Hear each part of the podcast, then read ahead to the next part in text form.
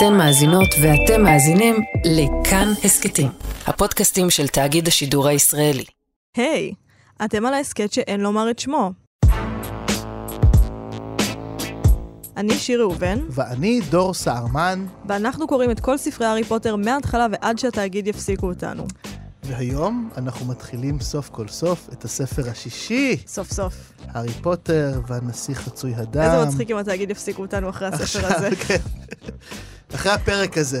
הם יגידו די, זהו, היה ונגמר. כן, אני גם רוצה להגיד תודה למי אהרון, שהשאילה לי את הספר השישי, בגלל שאחותי עברה דירה, שמה את כל... מתי שחילקנו את הארי פוטרים, כשאני ואחותי עזבנו את הבית של ההורים שלי, אני לקחתי את 1 עד 5, ואחותי שמרה את 6 ו-7. כמו ילדים של הורים גרושים. כן. ואז אחותי אה, עברה דירה, והיא שמה הרבה דברים שלה באחסון, אה, ואחד הדברים היו שני הארי פוטרים האלה, והייתי כזה, אני צריכה אותם, והיא הייתה כזה, בהצלחה לחפש אותם באחסון. אה, אז השאלתי ממי אהרון, ש... תודה רבה לה. למי. תודה למי. ובזכות מי, אנחנו נקרא היום את uh, שלושת הפרקים הפותחים, השר ההוא, מבוא ספינר וצוואה וכל צווחה. וטוב, נתחיל לקרוא מאחד הקטעים היפים ביותר בסדרה. מה שאנחנו אומרים על כל קטע כל וקטע קטע. בסדרה. אבל לכן אנחנו מקריאים אותם, נכון. כי הם הקטעים הכי יפים בסדרה, מה לעשות. האם אתה, סוורוס, נודר נדר לשמור על בני דראקו כשינסה למלא את מצוותו של אדון האופל? אני נודר, אמר סנייפ. לשון דקה של להבה זוהרת נפלטה מהשרביט והחלה להיכרך סביב כפות ידיהם כמו חוט תיל מלוהט. והאם אתה נודר להגן עליו כמיטב יכולתך מכל פגע? אני נודר, אמר סנייפ. לשון אש שנייה פרצה מהשרביט ונשזרה בזו הראשונה, ושתיהן יחד יצרו שרשרת דקיקה וזוהרת. ובמידת הצורך, אם תחשוב שדראקו עומד להיכשל, לחשה נרקיסה, עווית קלה חלפה בידו של סנייפ, אבל הוא לא הרפה מידה. האם אתה נודר לבצע במקום דראקו את המשימה שהטיל עליו אדון האופל? השתררה דממה. בלטריקס הביטה בהם, שרביטה נוגע בידיהם השלובות, עיניה פתוחות לרווחה. אני נודר, אמר סנייפ. פניה הנדהמים של בלטריקס זהרו באורה האדום של להבת האש השלישית שפרצה מתוך שרביטה. נשזרה בשתי הלהבות הקודמות, ונכרכה בחוזקה סביב ידיהם השלובות, כמו חבל, כמו נחש של אש. שיר של יונה וולך, כל הקטע הזה. באמת.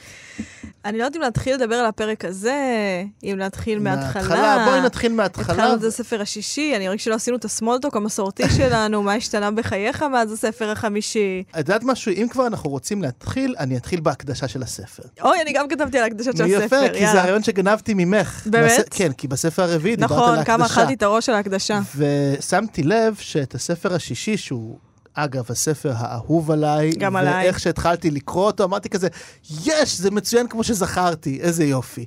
אמ, היא מקדישה, רולינג מקדישה את הספר השישי אה, לבת שלה. מהמם. עכשיו, מקנזי. מקנזי, איזה כן. מין שם. מקנזי רולינג. אה, עכשיו, כל ספר של הארי פוטר עוסק ב- במשפחה, בתמת המשפחה, ברור. אבל אני חושב שיותר מכל זה הספר שעוסק במשמעות של uh, uh, משפחה, פחות בזו של הארי, כמו שראינו ממש בקטע שהקראתי זה עתה. זה לא סתם שרולינג מקדישה את זה הפעם לבת שלה, ולא נגיד לאבא שלה או לאימא שלה. כי מה שמניע, אני חושב, את הספר הזה כתמה מובילה, זה האימהות. ונדבר על האימהות ועל האימהות של מי, אגב, בהמשך. מהמם. אבל אה, שווה להתחיל בת, כאילו ב, לפי הסדר, נראה לי. אני מסכימה איתך, אני רק רוצה להוסיף על זה שהיא קראה לספר הזה התהום של הבת שלה.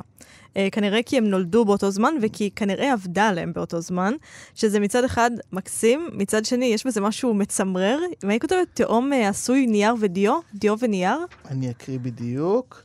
למקנזי, בתי היפהפייה, אני מקדישה את תאומה העשוי דיו ונייר. כן. בדיוק. עכשיו, זה קונפליקט שיש אצל אימהות יוצרות uh, כל הזמן, uh, שיוצרות תוך כדי לידה. גם uh, מירנדה ג'ולי, שזו סופרת שאני מאוד מאוד אוהבת, כתבה ספר בהיריון, היא בעצם כתבה את הרומן הראשון שלה בהיריון.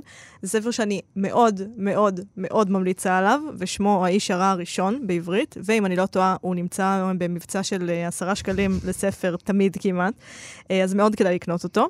Uh, והיא גם התייחסה לזה בהקדשות, וזה גם נכח לאורך כל הספר. עכשיו, אני חושבת שהיריון, שלא חוויתי, ואתה יודע, יש מצב שאני אחווה ואני אחשוב שדיברתי שטויות עכשיו, אבל זה הסם הכי איטי בעולם. כי יש לך תשעה חודשים, יש לך תשעה חודשים, אה, שבכל יום המציאות משתנה טיפה, עד שיום אחד את יולדת, ואז המציאות משתנה לגמרי. ואני חושבת שמשהו בהבנה הזאת, בזה שזה קורה, ואי אפשר להתעלם מזה כי זה בתוך הגוף שלך, זה לוקח את הנפש לאיזשהו מסע פנימי של הסתגלות ומחשבות, יחד עם ההורמונים שמשנים את התודעה שלך ואת הגוף, והכתיבה בתהליך כזה נראית לי פשוט מרתקת. אז קודם כל אני אמליץ שוב על הספר שמירנדה ג'ולי כתבה בהיריון, האיש הרע הראשון, אה, וגם אני מאוד מחכה להיכנס לספר הזה, שכבר בפרקים האלה שאנחנו הולכים אה, לדבר עליהם, יש עיסוק שהוא מצד אחד מאוד עדין, אבל גם מאוד מאוד מעמיק באימהות. מאוד, זה מאוד יפה. אבל לפני האימהות יש uh, פוליטיקה. כמו בחיים. כמו בחיים, לפני אימות יש פוליטיקה. עכשיו, הפרק הראשון מציג לנו מעין נקודה שבה הכל uh, סמוי ומעוות ואפילו מעט גרוטסקי. למה הכוונה? יש פה איזשהו שחזור מעניין קצת לדעתי uh, של תחילת הסדרה. כן? כשאנחנו חווים לראשונה את העולם דרך העיניים של הארי פוטר, הילד שעוד לא יודע שהוא קוסם. אז אנחנו גם דיברנו על זה לדעתי ממש בהתחלה של הפודקאסט, שבתור ילד אתה גם קצת רגיל שמסביבך יש כל הזמן דברים קצת לא מובנים, mm-hmm. אתה חושב זה קסם, זה קסם. וזה באמת נקודת מבט מאוד מאוד ילדותית. ואנחנו פוגשים פה עכשיו, כן, הקוראים כבר עצמם מבוגרים יותר, הם כבר מכירים היטב את עולם הקסם. ועכשיו אנחנו רואים מה קורה כשיש את הפער הזה בין עולם הקוסמים לעולם הרגיל, אבל לא מנקודת מבט של אה, ילד שחי תמיד בתודעה של קסם, אלא דרך נקודת מבט של, של מבוגר, ואפילו של מבוגר אחראי, של ראש הממשלה, כן? ואז זה כבר לא מקרים מוזרים, משעשעים ותמוהים, זה סיוט. אמ-המ. זה מוות מסביב, זה אנשים שמשתגעים, זה אסונות טבע, זה מרקם מציאות שהולך ומתפרק לנגד העיניים שלנו, אוקיי? זה, זה, הפרק עצמו גם בנוי כמעין אסקלציה, כן?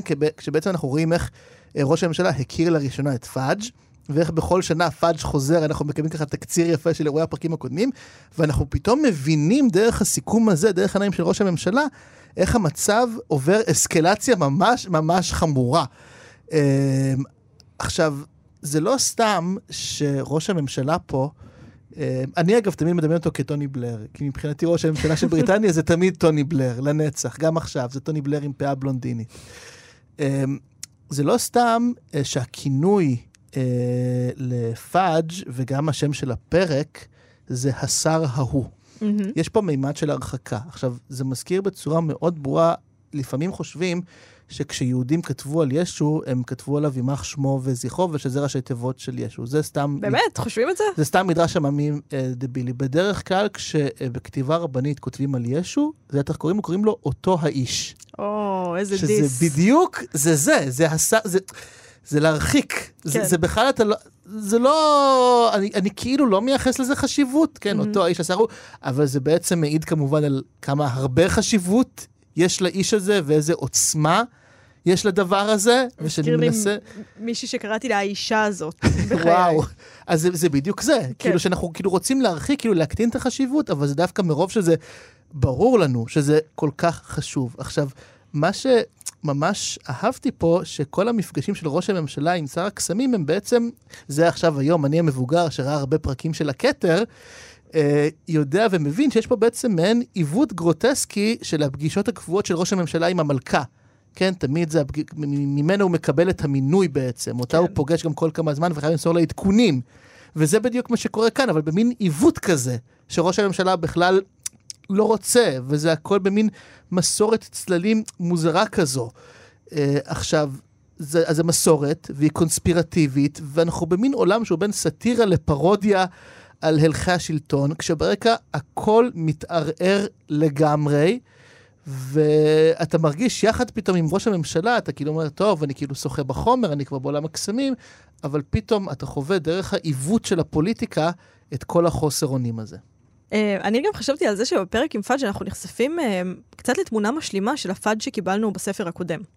כלומר, בספר הקודם דיברנו הרבה על ההדחקה של פאג' ועל המאבק הפנימי שלו בהכרה שוולדמורט חזר, ועל האמצעים החמורים שהוא היה צריך להפעיל כדי לאכוף את ההדחקה הזאת על כולם בעצם, דרך אמברידג', דרך הצווים, כל מה שהיה שם.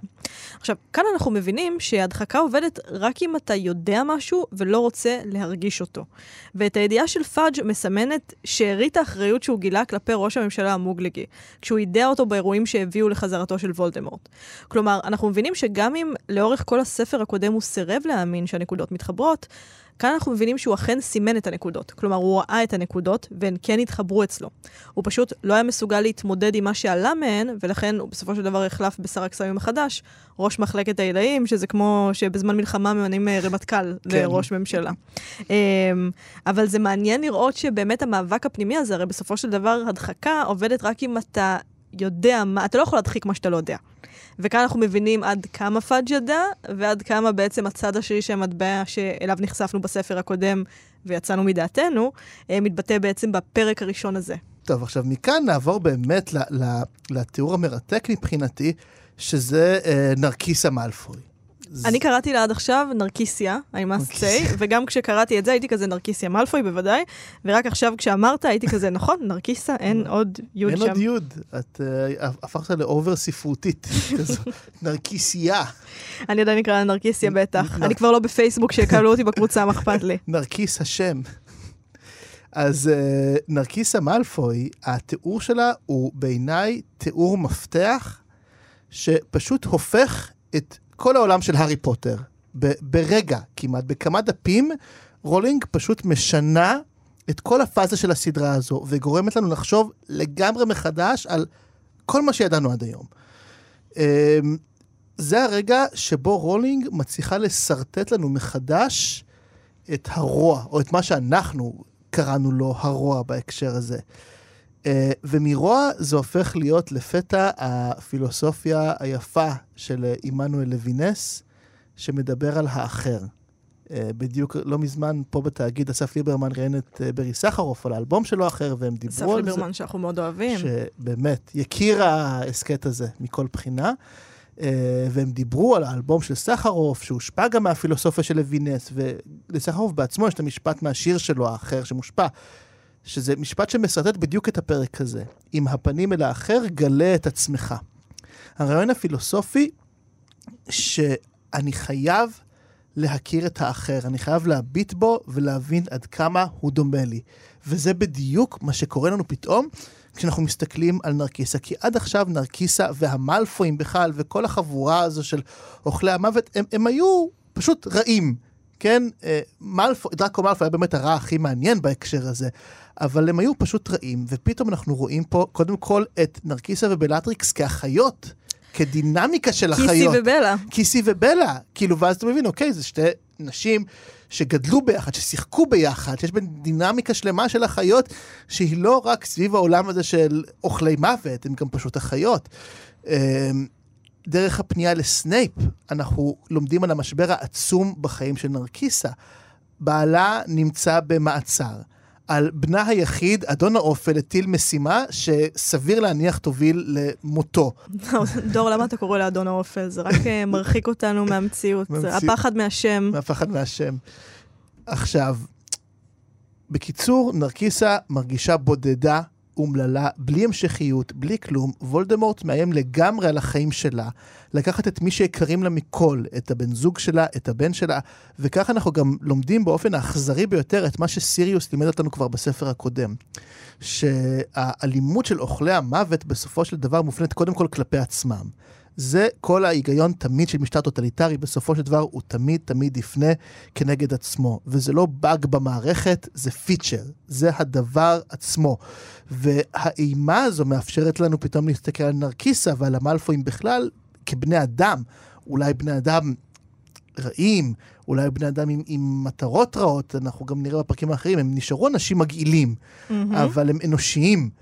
Uh, עד עכשיו מאלפוי הוגדר כמעט אך ורק ביחס שלו להארי, ופתאום אנחנו רואים שיש לו אימא שאוהבת אותו ושדואגת לו. uh, ושמוכנה. גם מה שהיא עושה פה מבחינתה זה לסכן את החיים חד שלה. משמעית. זה כדי ללכת לסנייפ. ועכשיו, היה לזה ניצנים בסוף הספר הקודם, כשדראקו חש איזשהו זעם כלפי הארי, מהמם. על מה שהארי עשה לאבא שלו.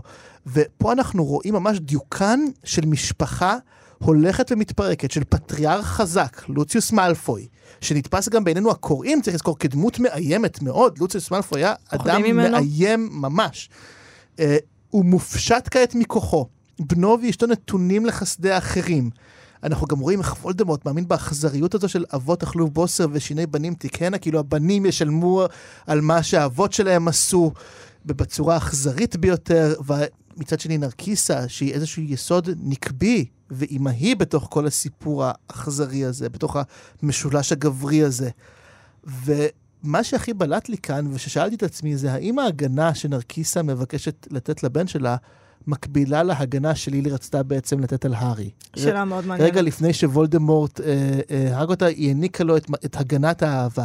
עכשיו, נרקיסה, אני חושב, מאוד הייתה רוצה. אני. חושב שהייתה מוכנה לדבר הזה, אלא אני חושב שאולי ההבדל בין נרקיסה ללילי, בגלל כל התנאים השונים שבהן הן חיו, שברגע האימה הגדול בחיים שלה, מה שלילי פוטר הרגישה יותר מכל זה אהבה. את האהבה הגדולה לבן שלה, וזה מה שאפשר את ההגנה. מה שנרקיסה נרקיסה מרגישה אהבה, אבל יותר מכל היא חשה פחד, אימה וחרדה שמשתקת אותה. ולכן היא אין לה ברירה אלא לפנות לפטריארך המחליף, הוא סוורוס סנייפ. אני חייבת לומר שאני לא מסכימה איתך. לכי על זה. כי אני חושבת שמה שעשו לנרקיסה זה באיזשהו אופן אה, אכזרי יותר. כלומר, לא באו, רצחו את בעלה, ואז אמרו לה, זוזי הצידה, אני רוצח את הילד, וגרמו לה להקריב את חייה, אבל אה, בסופו של דבר, נרקיסה היא בצד של וולדמורט. ווולדמורט שולח את דרקו למשימה, מעניין איזה משימה, מי יודע מה קורה שם, אה, שאנחנו לא יודעים מה יקרה בה. אה, זאת אומרת, זה לא שהוא בא לרצוח את דרקו ונרקיסה יכולה לבוא ולהישכב עליו. זה לא מה שקורה שם. כלומר, זה הרבה יותר איטי, זה הרבה יותר מורט עצבים, יש את הפיתוי של אולי הוא יצליח, והדברים שוולדמורט מסוגל ל- לעולל למשפחה הזאת, דווקא בגלל שהם בצד של התומכים שלו, הם הרבה יותר אכזריים מאשר פשוט כאילו להטיל את קללת המוות ושכולם ימותו. כלומר, אני חושבת שמה שקורה לנרקיסה מול וולדמורט, זה באמת יותר אכזרי דווקא בגלל שזה קורה לאט, לאט, לאט, וזה כאילו אני בצד שלכם, אין שום בעיה. אני רק נתתי לו משימה נורא נורא גדולה, שאם הוא לא יבצע אותה, אולי הוא, אני לא יודע מה אני אעשה לו. כלומר, הפחד כאן הוא באמת הרבה יותר טוטליטרי, בגלל שזה לא פשוט. זה לא פשוט, אני באה לרצוח אותך, תמותי או לא. זה, עדיין יש כאן את uh, uh, טוב יותר. כלומר, שאולי הם יצליחו לצאת מזה, שאולי uh, הוא לא כל כך כועס על לוציוס. אין לדעת, היא גם לא בטוחה בעצמה, היא אומרת לסנייפ, זו נקמה במה שלוציוס עשה, נכון? זה נקמה על זה. הכל מוחשך. Uh, באיזשהו אופן אני חושבת שעדיף להיות uh, בצד הרע של אנשים כמו וולדמורט. עדיף שהם פשוט ישנאו אותך בפנים שלך, מאשר להיות בצד הטוב שלהם, שאתה אף פעם לא יודע אם אתה באמת בצד הטוב שלהם או לא. זה בדיוק התעתוע הגדול. עכשיו, אני חושבת שהפרק הזה הוא מרתק, בנוסף לכל מה שאמרת, קודם כל, כי זאת הפעם הראשונה שאנחנו נחשפים ליחסים בין אוכלי מוות בלי וולדמורט, וכשהם לא במצב מלחמה. כלומר, אנחנו ראינו אותם כשהם תוקפים במשרד הקסמים, ראינו אותם כשוולדמורט חזר, אבל אף פעם לא ראינו איך הם מתנהלים בעצם זה מול זה. וכאן יש לנו קשר מעניין במיוחד, יש לנו קשר של אחיות, בין ארקיסה מאלפו, אימא של דרקו ואשתו של יוציוס, לבין בלטריקס לסטרנג', התומכת הנאמנה של וולדמורט ומי שהרגה את סיריוס בלק. עכשיו, למה זה מעניין? קודם כל, כי בשתיהן יש אהבה, וזה ניכר. הן קוראות אחת לשנייה בלה וקיסי, בלטריקס רודפת אחרי נרקיסה כי היא חושבת שהיא עושה טעות, והיא לא רוצה שאחותה תעשה טעות. היא באה איתה כמו שאחיות באות אחת עם השנייה לעשות טעויות, כי אני חושבת שזו טעות כל כך גדולה שאני לא רוצה שתעשי אותה לבד. זו אהבה, והיא נמצאת אפילו בבלטריקס לסטרנג' המשוגעת. עכשיו, האהבה של נרקיסה היא אחרת. נרקיסה אוהבת את דרקו, והיא כל כך אוהבת את דרקו שהיא תעשה הכל כדי לעזור לו. עכשיו, למה זה מעניין? כי וולדמורט בז לאהבה.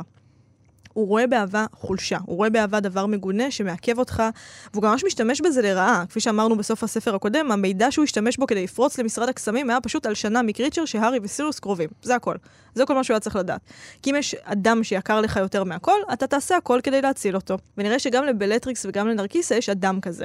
ואני אספיילר, לרוב המוחלט של האנשים יש אדם כזה. גם לנבלים הגדולים ביותר, וזה גם הכוח הגדול של וולדמורט כרשע. אין לו אף אחד כזה, אין לו, לא אכפת לו מאף אחד חוץ מעצמו.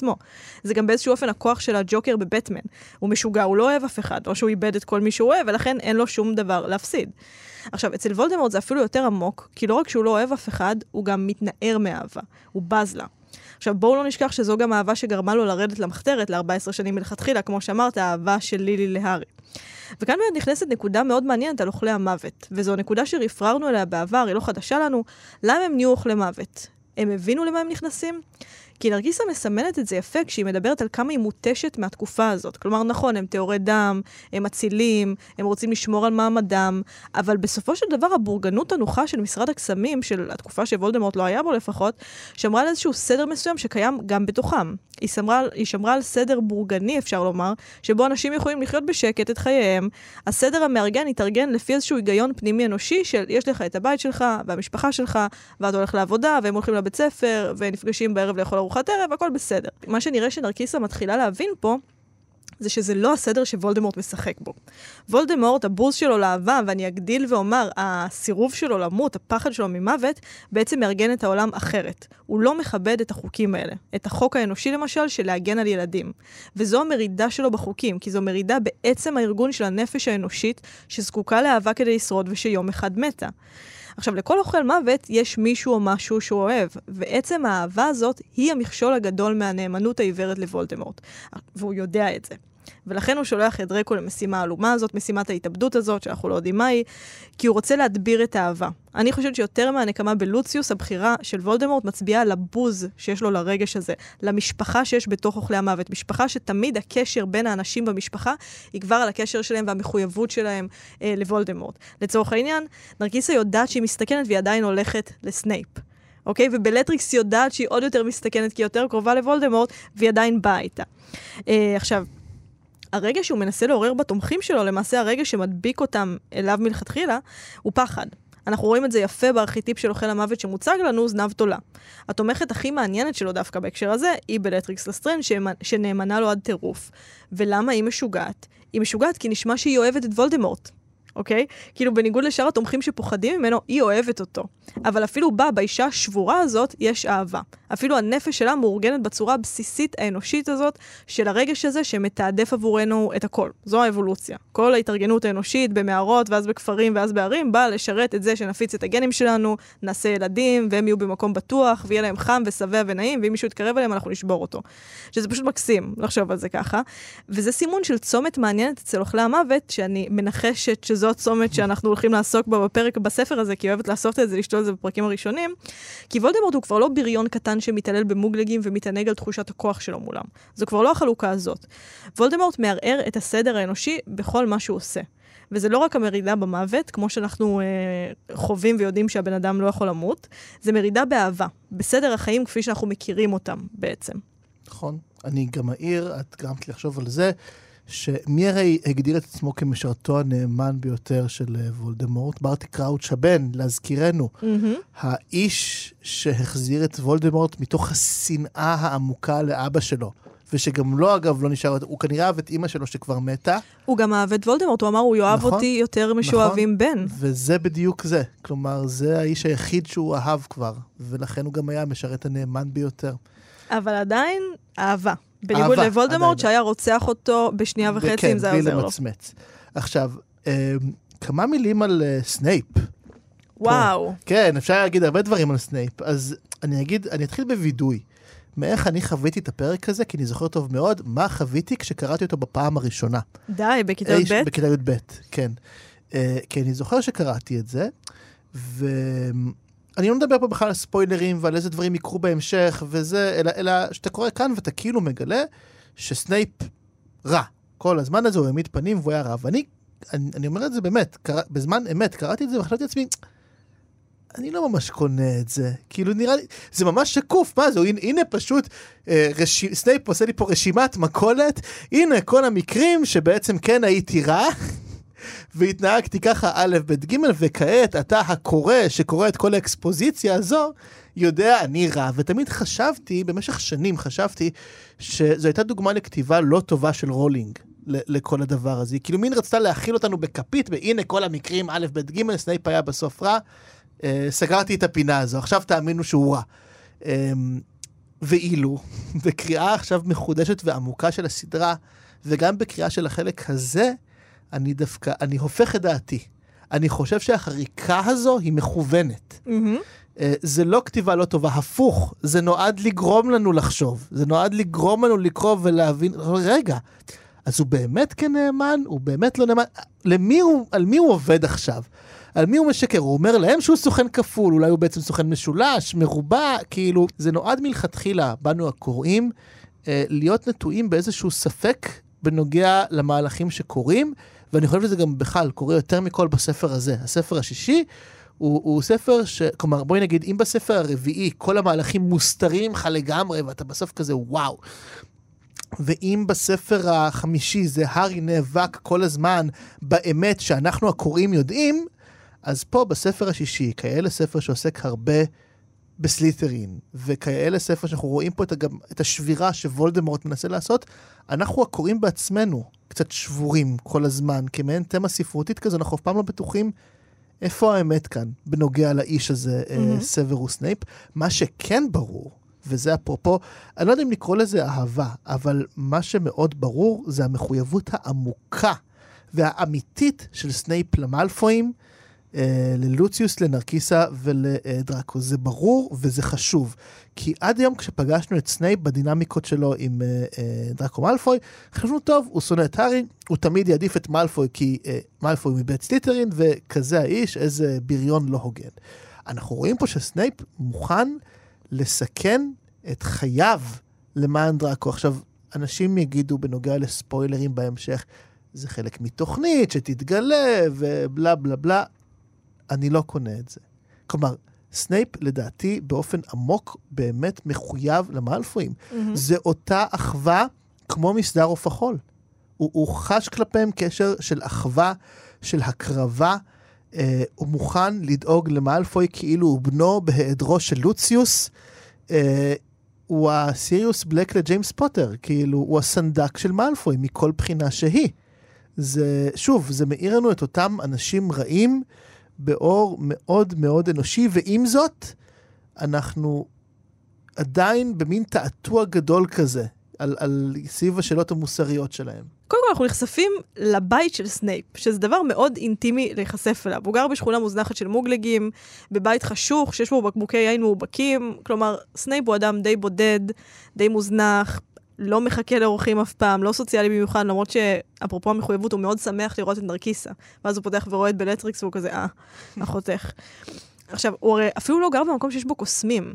עכשיו, אפשר לחשוב שזו בחירה של אדם שלא רוצה שימצאו אותו, כי בכל זאת שני הצדדים חושבים שהוא מרגל עבורם. בפרק הזה נרקיסה מגלה שיש אה, משימה שהוטלה על דרקו, והיא מבקשת מסנייפ לעזור לה. אה, והיא מעמידה אותו גם מול שאלות שגם אנחנו שואלים את עצמנו על הנאמנות של סנייפ לוולדמורט או לדמבלדור, וסנייפ מסביר.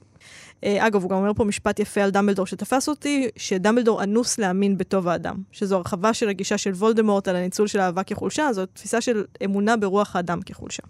עכשיו, אפרופו מה שאמרת, למה עושים את זה, אני שאלתי גם, למה רולינג נתנה לנו את המידע הזה, למה היא עשתה את זה כאן? מה אנחנו מקבלים מזה? אז קודם כל, אני חושבת שיש למידע הזה תפקיד פרקטי בעלילה. זה לא אמין שלא נדע איך וולדמורט סומך על סנייפ בלי ההסברים האלה. אה, ואיך דמבלדור סומך על סנייפ בלי ההסברים האלה. אנחנו בעצמנו היינו חושבים שזה לא הגיוני, עכשיו כשוולדמורט חזר כפי שהוא חזר, אה, שסנייפ פשוט אה, נשאר בהוגוורטס והכל בסדר. כל דבר במחתרת היינו יכולים להאמין לזה. והנה רולינג מקדימה אותנו ומסבירה לנו איך זה קרה. עכשיו, חוץ מזה, בשלב הזה בספר, אני כקוראת סומכת על סנייפ. הוא הוכיח את עצמו מספיק פעמים, ודמבלדור האמין לו מספיק פעמים, וגם ראינו את הזיכרון שלו על ג'יימס פוטר שהתעלל בו, כך שאנחנו מבינים שמה שחשבנו שהוא אולי שאריות של אוכל מוות, זה בעצם טינה אישית להארי שמזכיר לסנייפ את ג'יימס. ההסבר של סנייפ, למרות שהוא משכנע, הוא לא מצליח לש... לשכנע את בלטריקס, והוא גם לא מצליח לשכנע אותנו הקוראים. כלומר, גם אתה כנער, גם אני כנערה, גם אפילו אה, חלק בי עכשיו, אני בספק אם אחרי כל מה שעברנו עם סנייפ, מישהו קרא את זה וחשב, אה, אה, טוב, סבבה, אז הוא עם וולדמורט. כולנו חשבנו, אה, איזה מצחיק שהאישה השבורה הזאת בעצם צודקת לגביו. ולכן אה, היא המומה לגמרי כשסנייפ נודר את הנדר הכובל, שזה נדר שאם אתה מפר אותו אתה מת. ואני חושבת, בלי, בלי לספיילר יותר מדי, שרולינג מנסה לשחק פה על הגמישות של התפיסה שלנו, או לפחות להראות לנו עד כמה אנחנו חושבים בתבניות. עד כמה גם כשהסברים של סנייפ וגם הנדר הכובל לא באמת שינו את התפיסה שלנו לגביו. פשוט חשבנו, אה, וואו, מעניין, איזה קטע שהוא עשה את זה, סבבה. בוא נראה איך אה, הוא עם דמבלדור, אבל דמבלדור מאמין לו, ולכן גם אנחנו מאמינים לו. אני חושב שזה נכון מאוד, וזה באמת, זה משחק על כל הטוב. אני רואה את זה כתעתוע כללי ב... בספר הזה. אבל מה שאגב לי מאוד בלט בפרקים האלה, וזה הערה קטנה וזה, קודם כל, על זה דיברנו עוד בפרק הסיום עם אה, שאול. נכון. של פרקים שהארי לא מופיע בהם, הפרקים הראשונים, ואולי אפילו כמעט היחידים, שהם לא דרך נקודת המבט של הארי. גם לא באמת הפרק שפתח את uh, ספר 4, היה בעצם סוג של חיזיון של הארי. Uh, הארי מוזכר כאן כמה פעמים בפרקים האלה, עד שאנחנו גם פוגשים אותו בפרק השלישי, שעוד מעט נדבר עליו, ואחת ההערות הכי מעניינות על הארי פה, uh, היא הערה שסנייפ נותן. על אה, מה חשבו על הארי פוטר בשנים אחרי נפילתו של אה, וולדמורט. זו הערה מרתקת, כי הוא אומר שכל כך לא היה ברור איך הילד הזה הביס mm-hmm. את הקוסם האפל ביותר בכל הזמנים, שהוא מספר שהיו אפילו אוכלי מוות שאמרו לעצמם שיום יבוא והם יהיו נאמנים וילכו אחרי הארי פוטר. כי אם הילד הזה הביס כזה קוסם חזק, בוודאי גם לא יש איזה כוח עצום ששווה אה, ללכת אחריו, וגם ראינו אגב עידוד לתפיסה הזו בספר השני. נכון. אה, בתפיסה הזו. עכשיו, אני חושב שמה שמאוד בולט כאן, דווקא דרך הדיבור על אה, הארי פוטר כמי שעשוי להיות הגיבור החדש של אוכלי המוות, שיהיו חסידים פנאטים שלו, כמו שהם של וולדמורט, אני חושב, את שאלת מקודם, מה גורם לאדם להיות אוכל מוות? אני חושב שדרך ההערה הזו של סנייפ, הוא מציג את הריקנות הרבה מאחורי הרעיון של אוכלי מוות. כן, אוכלי מוות לא ידעו מי זה הארי פוטר. הם לא ידעו עליו כלום, חוץ מזה שאיכשהו הוא הביס את אה, אה, וולדמורט כשהוא היה תינוק בן שנה. הם לא טרחו לבדוק איך הוא עשה, הם פשוט אמרו, יש פה כוח מאוד גדול, אני סוגד לכוח, אני אלך, כמו שתמיד בבדיחות, האש היא האל החדש שלי, זהו, כאילו, אני עוזב אתכם. איזה מגעילים. זה, זה, זה, זה, זה גרוטסקי, זה מגוחך. ושוב, זה שוב ושוב הריקנות של החוויה הטוטליטרית, שכבר כפי שוולדמורט הציג לנו עוד בסוף הספר הראשון, אין טוב, אין רע, זה רק שאלה של כוח. מבחינה זו, אוכלי המוות הם לחלוטין בגדר חסידים שוטים. אה, אל מול כמובן הדמויות המאוד אנושיות שאנחנו פוגשים דווקא בפרקים האלה.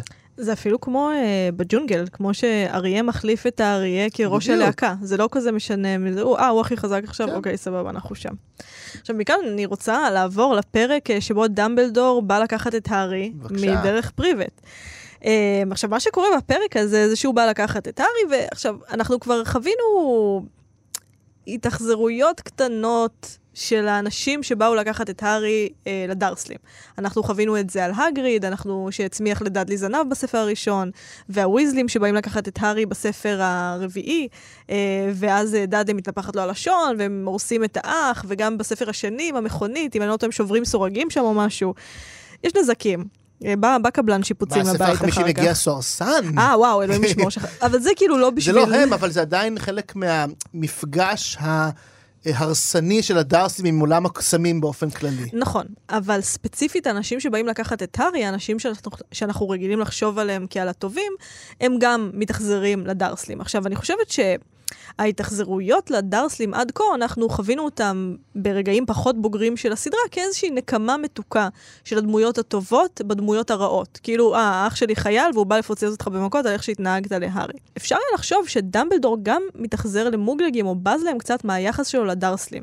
כי יש את הרגע הזה עם הכוסות שנוקשות להם על הראש, ואת הספה שמפילה אותם, וזה שהוא מזמין את עצמו להיכנס. דמבלדור בגדול מנופף בכוח שלו. הוא עושה לדרסלים, לא נוגע בכם, אל תיגעו בי, הוא מציק להם כי הוא יודע שהוא מפחיד אותם, וכי הוא יודע שהם לא יכולים לעשות שום דבר. עכשיו, היה בתמונה הזאת משהו מטריד קצת, וגם מאוד מחוץ לדמות של דמבלדור, אבל מהר מאוד רולינג מסבירה את זה כשהוא אומר לדרסלים שהוא ביקש מהם לגדל את הארי כאילו הוא הבן שלהם, ושהוא יודע שהם הזניחו את המחויבות הזאת ואת הארי והתאכזרו אליו. כלומר, החוק שהדרסלים הפרו, ההפרה שעליהם בעצם נענשים ביחס המתגרה הזה שלו, שזה יחס מתגרה מאוד מאוד עדין, אה, שאותי הפחיד, אני הייתי כזה, מה, הוא גם שונא מוגלגים? גם דמבלדור שלנו? אה, היא לא ההפרה בעצם אה, של וולדמורט, שנוקם במוגלגים בתחילת הפרק ומפיל גשרים וגורם להוריקנים, לא, זה לא אלימות לשם אלימות. לדמבלדור לא אכפת מזה שהם מוגלגים. הבריונות של עולם הקסמים מופעלת פה בגלל שהם הפרו חוק הרבה יותר בסיסי מבחינת דמבלדור. הוא הניח על מפתן הדלת שלהם תינוק חסר אונים שהם היו צריכים לגדל, תינוק שההורים שלו נרצחו, כפי שהוא פירט במכתב שהוא כתב להם, והתינוק הזה שגדל להיות אדם שמאוד יקר לו, ספג הזנחה במשך שנים. אה, ודמבלדור הוא בעצם זה ששם אותו שם. כלומר, זו הייתה החלטה של דמבלדור.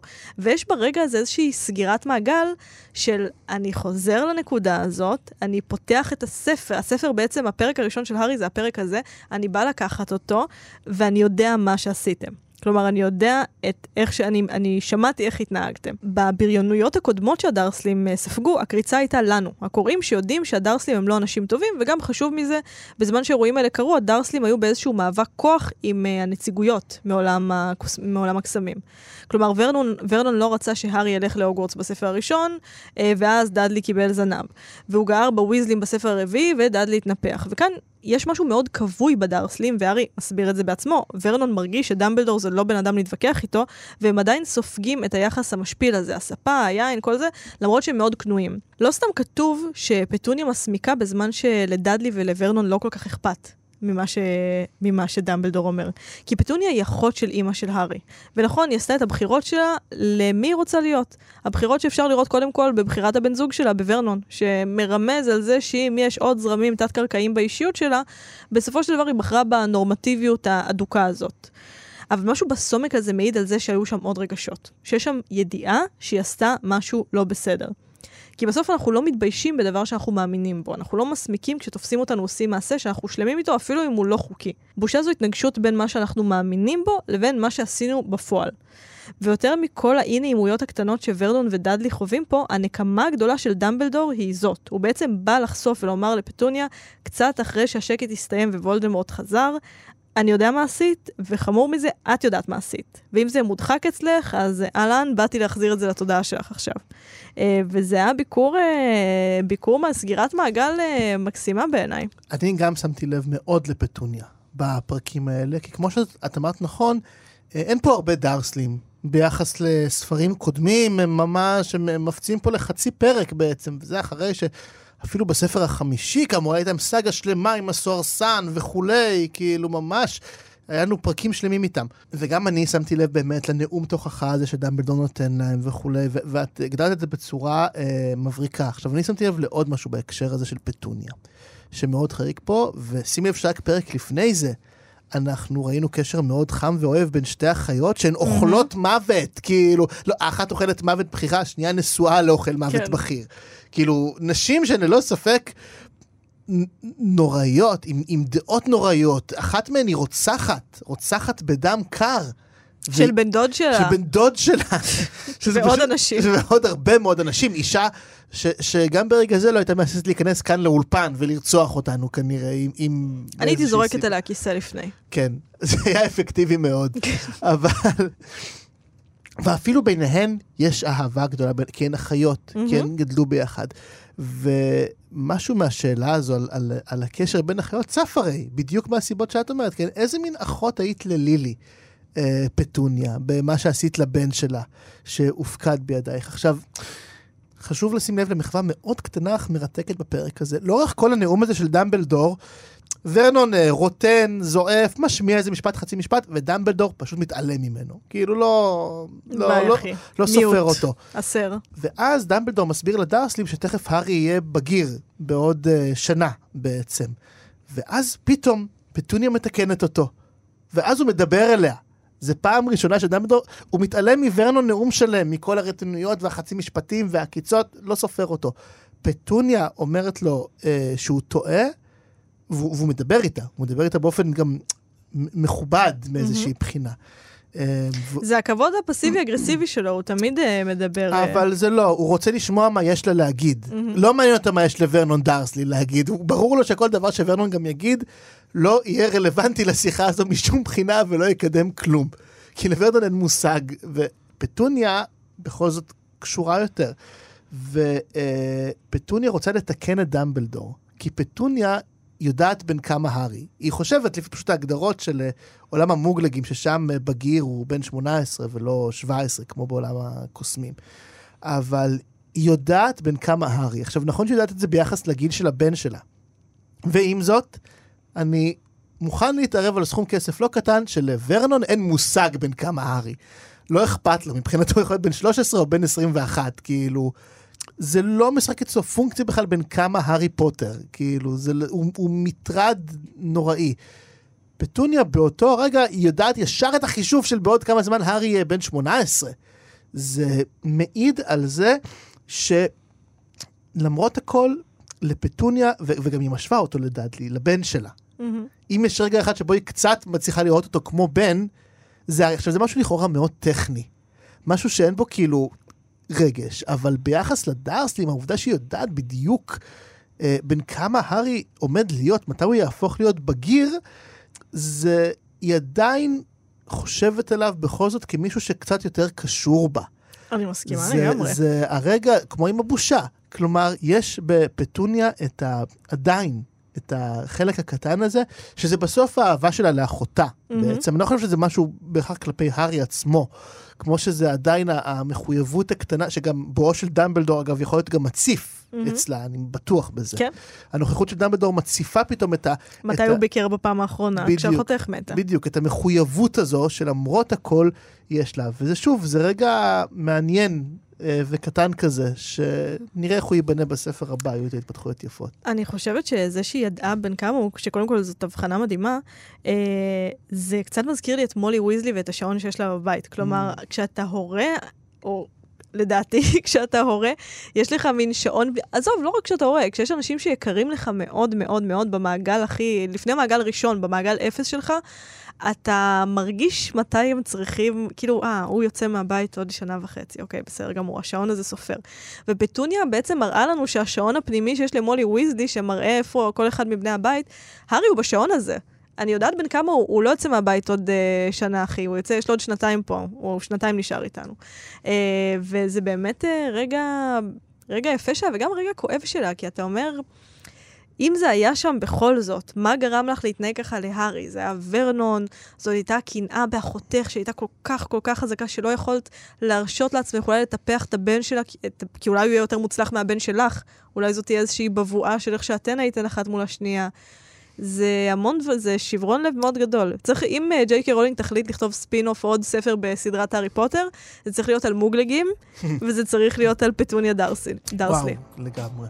טוב, אז אה, אנחנו נסיים. בהחלט, בשבוע הבא אנחנו נקרא את פרקים 4, 5, 6 ו-7, כלומר, הוראס סלאגהורן, פלכס אצל הוויזלים, דראקו סוטה מן הדרך ומועדון הסלאג סלבס. אפשר להזין לנו בכל אפליקציות ההסכתים וגם באתר כאן, וחוץ מזה אפשר גם להצטרף לקבוצת הפייסבוק שלנו, הקבוצה שאין לומר את שמה, בהנהלת דור, ופיצ'ר חדש שיש בספוטיפיי מאפשר אה, לדרג פודקאסטים.